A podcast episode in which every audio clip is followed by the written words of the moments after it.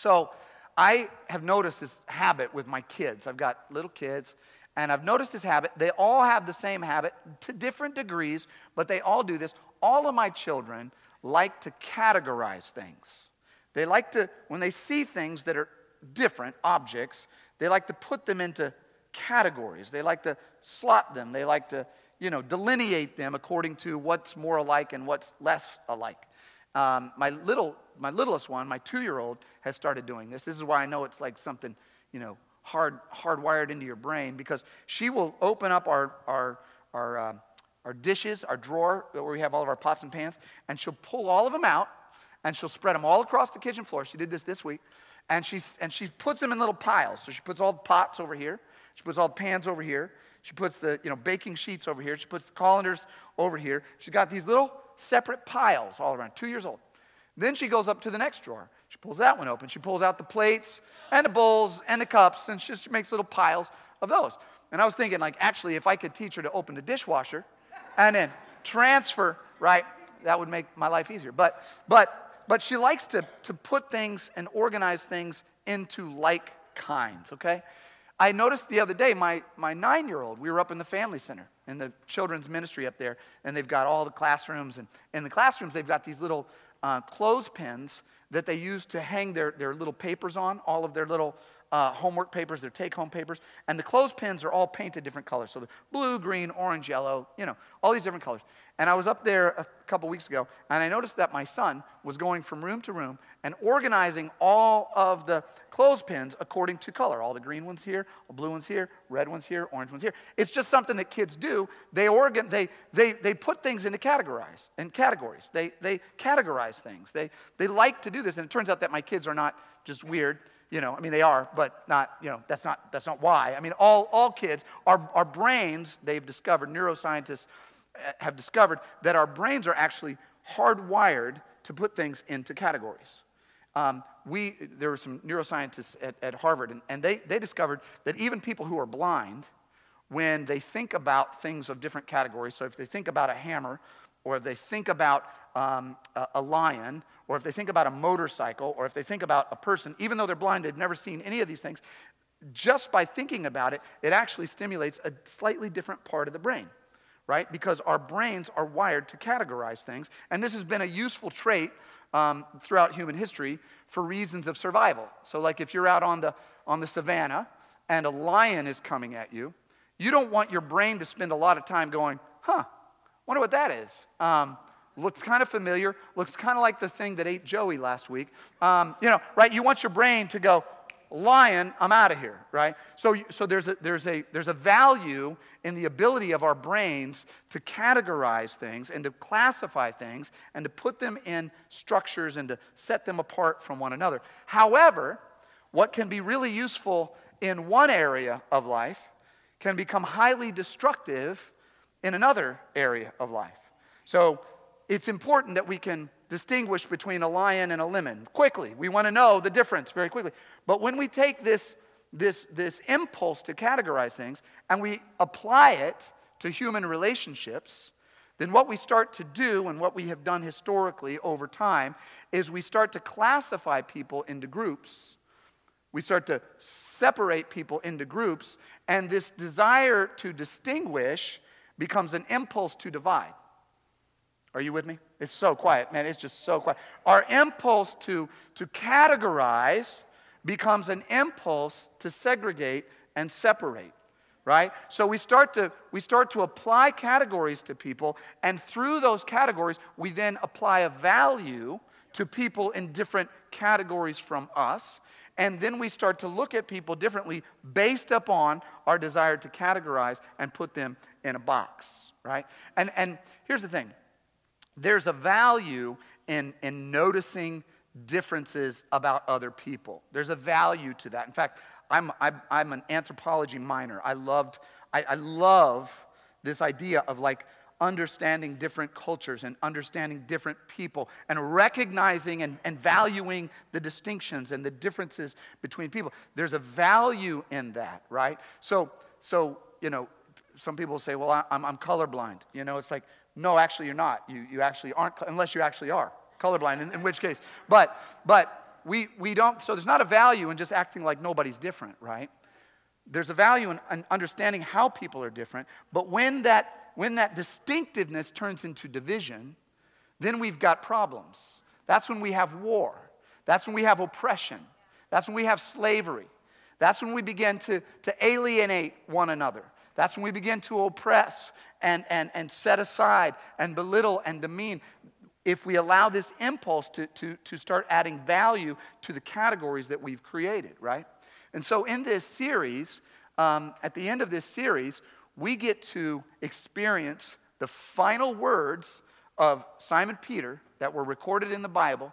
And what I love about the way he signs off is that he signs off by pressing in to the unity, the brotherhood, the sisterhood of believers. He's actually going to be called upon, in the passage I'm going to read to you, he's being called upon to settle this dispute, this debate about us and them, right? Because that's what it boils down to. It's a cat- categorical question who is us and who is them, right? How do we separate? How do we how do we delineate from one another? And Simon Peter, and the thing I love about him is he's not a subtle guy. That's one thing I admire about Simon Peter. Like, I, always try to finesse things when I'm saying them, you know, like kind of smooth out the edges so that it slides across nice and easily. And before you know it, I've said something that probably should have offended you, but I said it really nicely. And then, oh, and then later, you know, you're not offended, but you're at lunch going, should I have been offended? You know what I mean? But Peter doesn't do that. He doesn't, he just says, here's the deal, here's the truth. God said this, I'm doing this, you should do that. Bang. I mean, he just brings it out there. And um, I love that. Uh, but, but I, want to, I want to take you through this passage today where we get to hear the final words of Simon Peter when it comes to this question of who is us and who is them. So I'm going to read you a little background information and then, um, and then we'll get to hear what he says. So, Acts chapter 15, it says this it says, Certain people came down from Judea to Antioch. So, you know, if you're reading the Bible and you see certain people, then um, you know we're getting ready to have a pretty interesting story because it's just certain people were doing this. So they came down from Judea to Antioch, and, and these certain people were teaching the believers, and here's what they were teaching them. They were teaching them a certain kind of, uh, a certain kind of belief. And here's what they were teaching. They were saying, unless you are circumcised according to the custom taught by Moses, you cannot be saved. All right? So this is what they're teaching. They're coming down and saying, you know, if you're, if you're not circumcised according to the law of Moses, you cannot be saved. So if you're a student here today or a teenager, you don't know what circumcised is, ask our youth leader, and he will tell you uh, what that means. So, um, but, but what, the, what they're doing is they're coming down and, and they're saying, look, unless, and these are, these are Christians, okay? These are followers of Jesus that are, uh, that are also ethnically Jewish. And they're coming to these new believers in the city called Antioch, and they're saying, unless you become like us, then you can't access him. All right? So that's essentially the philosophy. Now, Antioch was this. It was, this, it was this town about 300 miles north of Jerusalem. It's kind of near the Mediterranean. It's along several rivers. It's along several trade routes. So people from all over the world would come to Antioch, kind of like St. Louis. It was sort of a, you know, a, a place where people, it was the gateway to the, you know, to the east if you will. I mean, there were, there were people from all over the world that would come to Antioch. In fact, they used to call Antioch the whole world in one city. People would come from all different places, but Antioch was divided, like physically, literally walled off according to people group. So certain people would live in this district, and then other people would live in this district, and people of this tribe or ethnicity or nationality would live in this district. And so even though there were a lot of people together, they were separated, they were segregated. Did I say Antioch was kind of like St. Louis? It's kind of like St. Louis, is what I. So there, there were separations according to ethnic group and nationality, but these, these early Christians came in, so like guys like Paul and Barnabas, missionaries, even Peter, came and, and after Jesus died, buried, was resurrected, and they started preaching this idea that no matter where you come from, you can actually become one. You can actually become one family in God through love. So this was a radical new idea uh, for the people of Antioch. And in fact, the people of Antioch were so so confused by this new group of people because it was starting to include people from all different types of people groups that had not normally been together. And they're so confused by this, they're like, we got to come up with a category for these people. And they came up with the term Christian. That's the term they came up with. That's the first time you hear the word Christian. The, the people in Antioch invented it. Jesus' followers did not come up with that word. It was a word that they used because they needed a category to describe this crazy group of people that are breaking down all of the barriers and all of the cultural norms and all the taboos, and they're all starting to be together as one. So they started being called Christians. Now, some of the Christians who were, uh, because originally all the Christians were Jewish. We, we talked about this a couple weeks ago. Some of, the, some of the more traditional ones, some of the ones who were part of some of the more strict sects of Judaism, like the Pharisees and the Sadducees, they were a little bit unnerved by the idea that, like, just anybody is allowed in. Like, just anybody can come in just like that. They can just pop right in front of the line and, like, now they're the same status as me. When I've been, like, following the law and, and I got circumcised and I've got I've done the ritual. I mean, they're a little bit unnerved by this, and I get that, right? Like I get that because I don't know about you, but if I'm in traffic and I'm in a long line of traffic, I've been sitting for a long time, and somebody cuts in on me on traffic, you know what I mean? I get so aggravated. Do you guys get aggravated? Or do you just are you silently judging me? Because I get really aggravated, right? I don't do anything about it, but I'm like inside, I'm like, mm, can't say what I say, but I say. But we were at Disneyland a, a, a couple, a few years ago, and when somebody cuts in line while you've been, you've been in the line for 45 minutes to get on this dumb ride, you know, and you're trying to get on this ride, and somebody cuts in, what I do is I'm like, oh, man, that burns me up. Silently, I do that. I just go, man, right? But my wife doesn't do that. She's like, excuse me, end of the line is right over here. Thank you. Take it to the back, you know? because we don't like it when somebody cuts in. This is, this is what's going on with the, with the early Jewish believers that were from a more traditional background. They're like, wait a minute, you can't just come in and have the same status as me. I've been in all my life, okay? I've been here all my life.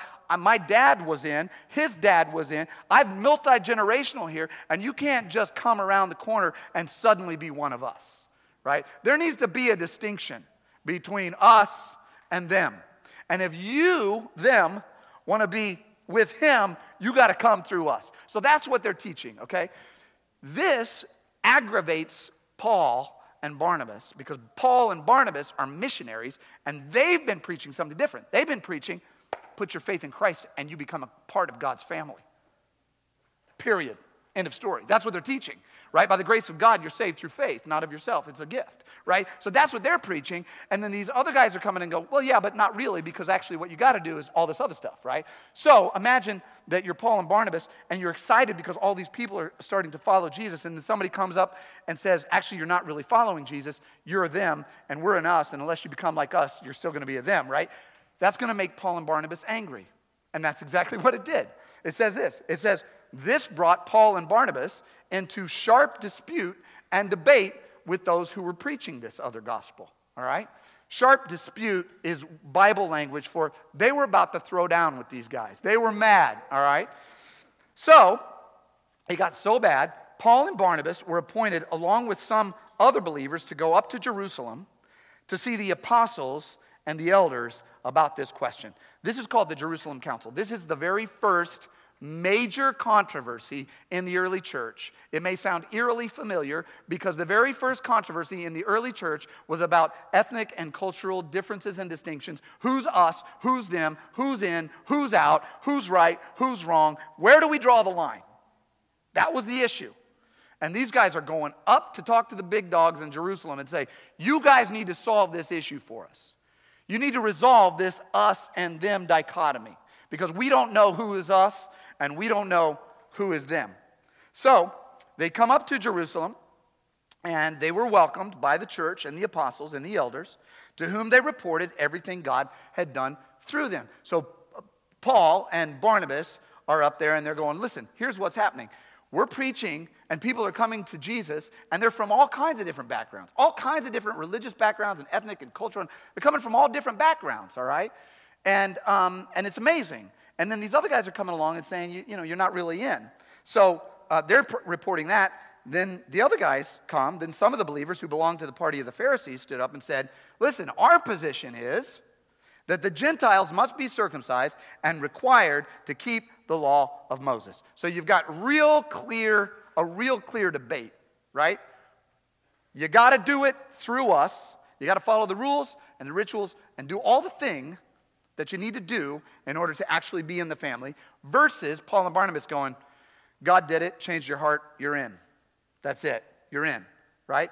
So they've come to the apostles and, and, and Peter and all of these, these major, major guys, and they're like, we need you to solve this for us. So guess who, guess who decides to talk first? Just take a wild guess. Just take a wild, just a wild guess. It says the apostles and elders met to consider this question. After much discussion, Peter got up and addressed the crowd. Now, here's what I love about Peter's story, and here's what I love about this series. I'm really, really glad that Simon Peter's story didn't end with him sinking beneath the waves when he stepped out of the boat a few chapters ago. And I'm really glad that his story didn't end with Jesus rebuking him and saying, Get behind me, Satan. I mean, that was part of his story, but that wasn't the end of it. And I'm really glad Simon's story didn't end when he cut off the ear of a soldier. It's good. It's good that his story didn't end there. I'm really glad that his story didn't end when he denied Jesus and he had this horrible moral failure and he was totally ashamed and condemned. I'm really glad his story didn't end there. Here's what I want to say, just as an aside. If you're in here today and you're still alive, your story hasn't ended. There's, a, there's, there's, there's another chapter to be written.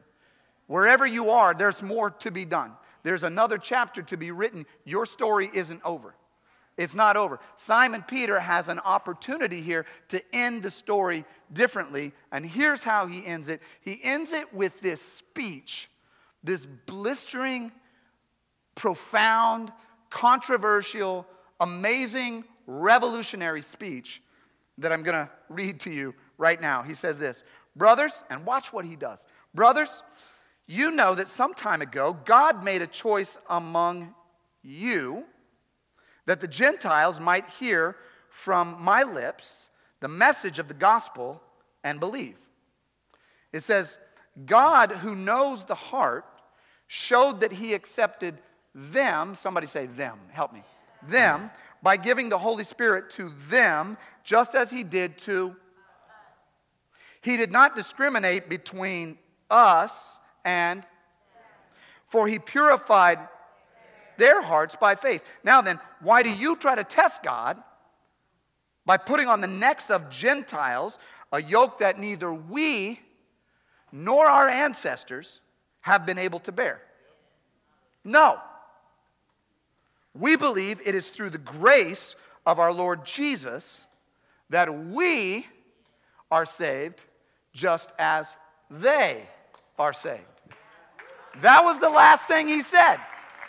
That was it. So I want to honor this, this speech today by titling this message, The End of Us and Them. The End of Us and Them. I was reading a book. I'm reading a book right now. It's a big book, thick book. It's taken me a long time. It's a new book. It's called The Color of Law. And it's a fascinating book in the sense that the researcher in this book has gone through and, spe- and, and very uh, clearly and with a lot of uh, minute detail laid out the history of what we have done as a nation over the last, in, the, in like 1940s, 50s, 60s, and even into the 70s in terms of segregating one people group from another. Like under the color of law, like actually doing it by law. If you want to look across a city like St. Louis or Chicago or Atlanta, what you see is you see people that are living all in a city but they're separated from each other, largely segregated from each other, kind of like Antioch, right? Because we had policies in place through loans and through real estate agents and through covenants and restrictions on HOAs and through uh, Supreme Court decisions. We, by law, we for decades separated people one from another based on an idea of us and them. And this is not like some ancient history. There are a lot of people in this theater today who experienced this firsthand. Like, firsthand, like you were alive at that time. Uh, others of you, most of us, at least our parents, experienced it firsthand. At the very, very least, it was your grandparents, but you'd have to be super young, and then your parents would have to be super young. But anyway, we'll capture everybody by grandparents, parents, or you, right? And the ramifications of that, this book lays out that the ramifications of that and the, and, the, and the social ills that have resulted from that are pervasive and they're ongoing and they will be for decades unless something radically changed, right? But it arose out of this sense of us and them. It arose out of this false dichotomy of race, where we separated people and said, those are those, and us is us, and you are you. And that's how it arose, right? Now, in the first century, in the, in the Bible, in, in Jesus' time, they didn't even have the concept of race yet. That hadn't been invented. That came along in the 16th century. But they still had the impulse. They had the impulse to divide and oppress. They had the impulse to see people that were distinct from them and not just see their distinctions, but to see their dis- distinctions and then to, to characterize them in a certain way, to label them in a certain way, to separate one group from another. And that's what Peter sees happening in the early church. And, and remember this Peter was on board with this idea just a few years ago. So, 12 years before this day, Simon Peter could not conceive of the idea that people from different ethnicities and backgrounds and people that were not Jewish could actually become part of the, of, of, of the faith. This word Jewish, or Gentile rather, when you read it in the Bible, the word the, actually, the actual Greek word in the Bible is ethne, right? Eth, ethnos. So it's basically saying there's us, and then there's all those other folks, right, who are not like us. And, and Peter, just 12 years ago, was on that bandwagon. And if you remember, a couple weeks ago, I preached about this. God sent a vision into Peter's life and into his mind that broke down those barriers, that began to dismantle deeply seated, deeply held beliefs about us and them. And then last week we explored what the outpouring of that was because, because, because God transformed his mind, broke his worldview in half, and shattered it, and then started to reforge it. Then he went and he baptized Cornelius, and that was the breakthrough that led to us being here today because it started to, to, uh, to, to spread the gospel all around the world to all different kinds of people, right? So, so Peter understands where these guys are coming from. He's been on both sides of this debate. So he stands up, and this is what I love because he's like, You think it's about us and them and the external and the distinctives and what you guys are supposed to do and what we're supposed to do. But here's what he says He says, God, who knows the heart, here's what he said God, who knows the heart, showed that he accepted them by giving the Holy Spirit to them, just as he did to us. He did not discriminate between us and them, for he purified their hearts by faith. The size of your family depends on the condition of your heart. That's what he's saying. The size of your family depends on the condition of your heart, meaning, when God transforms your heart and you begin to recognize who you really are and who the people around you really are in Him, your family grows exponentially. You're no longer just, well, it's just me and my mom and my cousins and my two sisters. No. Your family multiplies into the millions. Your family multiplies into the billions if you begin to understand that we are one by faith in Christ. He transforms your understanding of who you are and who your family is, right? Again, you don't not notice the distinctions and differences between you and your family, but you start to to love your family as your own. So if a, if a member of my family is treated unjustly, I'm, I'm going after that. That's, that's important. That's important to me. That, that, get, that gets under my skin, right? So if, if, if a member of your family is wounded, if your member of your family is hurt, if a member of your family is treated wrong, and they're your family, that's going to bother you you're going to want to do something about that. You're going to want to transform some things. You're going to want to move into that direction. And what Peter is saying is like, look, God knew their hearts. He purified their hearts through faith. We become one through faith in Christ. That's how it happens. We're called U City Family Church, and it's not because this is a church for families, right? Like mom, dad, two kids, and what. That's not why. It's because when you become a follower of Jesus, you become part of a family. Because why do you? How can you become? Because you have the same Father. You have the same father. When you have the same father, you're in the same family. Last week, 21 people got baptized, right? And what happens when people get baptized, you're baptizing them into Christ. You're baptizing them into the family. You're baptized, they become your brother and your sister. Now you look out for them. Now you start to, you know, worry about them and take care of them and, and watch them and make sure they're okay, right? Next week, when we dedicate babies, we're dedicating them to God. We're saying, hey, we're their big brothers and sisters. These are our family members. That's what it means. And Peter is saying, look, when you when you become a follower of Jesus, you become a member of the family. That's what happens. You're transformed. So you need to stop seeing people as us and them. You need to start seeing people as us. Because it's a family, right? And what he says is this, and this is really interesting the way he does it. Because the, the, the guys that are, are advocating for the other position, which used to be him, he used to be on that side, they're saying, well, but you can't be a part of the family unless you do all of the things that family members do. And what Peter says is, you can't work your way into a family. There's only two ways to get in a family you're either born into it or you're adopted into it. And neither of those actions involve your will. They don't, they don't involve your action, rather. They don't involve you, they involve the parent. So you're either born into it or you're adopted into it. Either way, it's God. God, he said, he purified their hearts. Did you see how he, he purified their hearts through faith? He brought them into the family. So, so then he leans on the other guys and he goes, he goes, Why do you try to test God by putting on the necks of the Gentiles a yoke that neither we nor our ancestors have been able to bear? Why do you do that? Why do you put it on? Because Peter knows this. This is personal for Peter. Peter tried really hard to do the right thing. Always tried hard to do the right thing. But if you've been here for this series, you know he often did not pull it off. He's like, man, I'm trying, I'm striving, I want to do right. Bang, I fail, right? So Peter has the authority, the moral authority to go, look, guys, I know that you haven't been able to pull this off. I haven't been able to pull this off. Our, our ancestors weren't able to pull this off. So you're putting a yoke on people that you cannot carry. Here's what he's saying if perfection were a prerequisite, we would be a church of one. Okay? If perfect, and there wouldn't be anybody in this room, by the way. If perfection were the prerequisite, none of us would be in the church. Jesus would be like, okay, church, and the Tivoli would just be empty, you know? Like there wouldn't be anybody in it, right? Because he's saying, look, it's, it's not about your goodness, it's about God's grace. It's about a God who reaches out to you and bring and purifies your heart and brings you in through faith. That's how it works. The Barna, Barna Research Group, they do all this research about Christians and what people think about Christianity and all this kind of stuff. And they did a, um, in 2007, they did a, a, a pretty massive poll.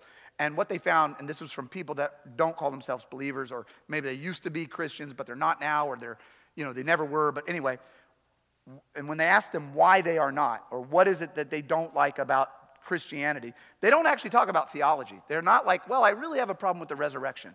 Or it's like, I really, the distinction between Father, Son, Holy Spirit, that really kind of got under my skin. So I'm not. No, you know what they say? 85% of respondents said it's because of hypocrisy.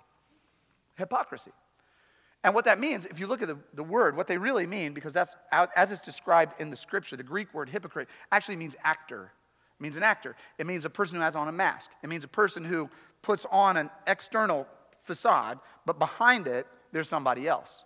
The only reason that you would put on a facade of perfection is because you are under the misguided belief that you need to be perfect in order to be in the family of God. Otherwise, we wouldn't, why would we act, try to act perfect? We do it, Christians do it, because we're still in the mindset of, I've got to be perfect in order to be in his good graces. And I know I'm not perfect, but I'm sure going to put on a gloss so that everybody thinks I'm perfect. Sadly, nobody believes that. All right? And, and those who are not in the faith see it and go, I just don't get, I just don't buy this at all, right? What Peter's saying, look, it's not about perfection. Take off the mask, allow your, flaw, allow your flaws to be exposed to God and to other believers because he rejuvenates you and he renews you and he restores you by grace through faith, not because you're perfect. It's not because of your goodness, right? So, so Peter is saying, look, it's not, it's not, it's not, the, it's not your perfection, all right? I, I just want to say this. Some of you today, some of you feel this deeply because you are trying really, really hard.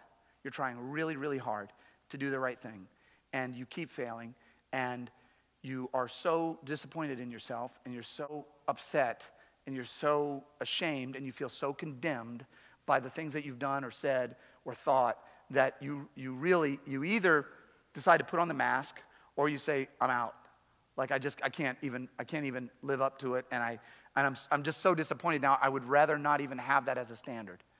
And what Peter is saying to you, God is saying to you through Peter today is it's not about that at all. You're part of his family even when you mess up. Even when you screw up, even when you fail. He's still there. He still loves you because it's not your perfection. It's not your perfection. It's not your, in, in, Peter's, in Peter's way, it's not, your, it's not your perfect faith. It's his perfect faithfulness as he comes after you and restores you and renews you. And so here's what he happened. Here's what he says after this. He says, No. He says, We believe that it is through the grace, is the last sentence, last sentence that Peter speaks in the Bible. We believe it is through the grace of our Lord Jesus that we are saved just as they are. I love how he ends the sentence. He could have said, We believe that we are saved by faith. But he doesn't end it there. He says, We believe that we are saved by faith just as they are. In other words, what he's saying is, you guys, you're, you're missing the point. You think it's about us and them, it's actually about us and him. You see, because they don't, they don't come to God through us. We come to God through grace. They come to God through grace. And when we've all come to God by the same route, now we can turn and understand each other. We can see each other for who we really are because we're one, because we're family. But it has to, dis- you've got to dismantle the us and them. I was at a, um, a luncheon not long ago. I'm going to close here. I was at a luncheon not long ago with some, uh, some pastors and um, and this group of church planters and great, great, great group of folks. And there was this one church planter, young guy, who was planting a church uh, in a multi-ethnic, uh, diverse kind of neighborhood. And he wanted the church that he was planting to be more reflective of that neighborhood. You know, it was an all-white church, and he wanted it to be people from different ethnic backgrounds and cultures and everything. That's what he wanted. And I was listening to him as he talked about it, and he was saying, like, you know, we have got to reach out to them, and we, and da, da, da, da, And, and I was listening to his language really closely. And after the lunch, I pulled him aside and I go, hey, man, just you and me, just one on one. I want to tell you something. I, um, I'm with you. I, I, get, I get what you're saying. I'm behind you. I, I feel you. I want you to know that I, I support you. I understand your motivation. I said, but as long as you are seeing this in terms of us and them, nobody wants to be them. Sorry, I don't want to be them. I don't want to be the, the ones that you're reaching out to. It's got to be us. If it's not us, then what are we doing? Because this is what this is this is exactly what Jesus came to do. He came to actually reconcile the world unto himself and then make us agents of reconciliation. He says it over and over. We see it over and over in the scripture. It's the last thing Peter says. The last thing he says is he leans in on this and starts going, We are breaking down us and them. We're breaking it down. And guess who was sitting in that meeting? The Apostle Paul was sitting in that meeting. And the Apostle Paul was taking some mental notes. Because after that meeting, the Apostle Paul said, You know what? I'm going to take some of this, I'm going to write some stuff down. So he goes and he gets his little pen and he gets his little scroll and he starts writing down a little passage that some of you may be familiar with. This is what he writes down. He says, So, been up at this meeting. We were having some discussions. Here's what, I've, here's what I discovered what he already knew. So, in Christ, in Christ Jesus, you are all children of God through faith. For all of you, he said, were baptized into Christ all of you who were baptized into Christ have clothed yourself with Christ. Then he says this, this, this is profound, this is revolutionary. There is neither Jew nor Gentile, there's neither slave nor free, nor is there male and female. For you, he says, are all one in Christ Jesus. That's radical, man. He's saying, look, I, am not saying we don't see each other's differences, but those differences, differences do not create division. They actually create unity. That's when, he, that's when he starts talking about the body of Christ. It's actually our distinctive differences that allow us to work together and be a whole body, right? My pinky is different from my toe. Thank God, right? Thank God. That would be so bizarre. But, but they need to be different in order for the body to work right. Right? So it's not a denial of differences, it's a unity in differences. It's a moment where we go, oh my God, you came to transform our hearts and our minds, to teach us to see ourselves differently, to teach us to look at other people differently, and to become one. To become one. My invitation to you today is to allow the Holy Spirit to mess with your mind, to begin to break down the way you see yourself, to break down the categories that you use to define and describe and evaluate other people. Because when we do this as a community, when we do this, we do this, when we become we, when it's about us and Him, things get transformed. Injustices get turned around because family does that. Family takes care of family, family changes things. If we begin to allow God to penetrate our hearts and our minds in this arena, and I'm not talking about in a soft, tender way, I'm talking about in a powerful, transformative way. We start to see our city change. We start to see our country change. We start to see the world change. That sounds so grandiose, but that's what he says, and I believe it. I'm into that. I'm going to buy that. I go for that. We see the world change by the transforming power of the Holy Spirit in us when we begin to dismantle and break down the age old concept that is no longer useful in the body of Christ of us and them. Let me pray for you. God, I'm so grateful that you have come to wreck our hearts and minds by the power of your Spirit, transform the way we even understand ourselves and those around us, to drive us closer to you. And in, and, in, and in drawing closer to you, we begin to see the world differently. We begin to see ourselves and others differently. We begin to respond differently. We begin to, to experience real change in our hearts. I pray for every person here. People are cynical and jaded and fed up and tired and exhausted with all of this nonsense that we've, we've put up with for, for decades and even centuries. God, I pray for the sweeping power of your Holy Spirit to refresh our minds and renew our minds and renew our hearts and transform our hearts and minds until we really begin to understand who we really are. God, I pray that you would draw us closer to you, closer to one another. Let us bring people and God together in love. May you receive all honor, praise, and glory. In Jesus' name, amen. Amen.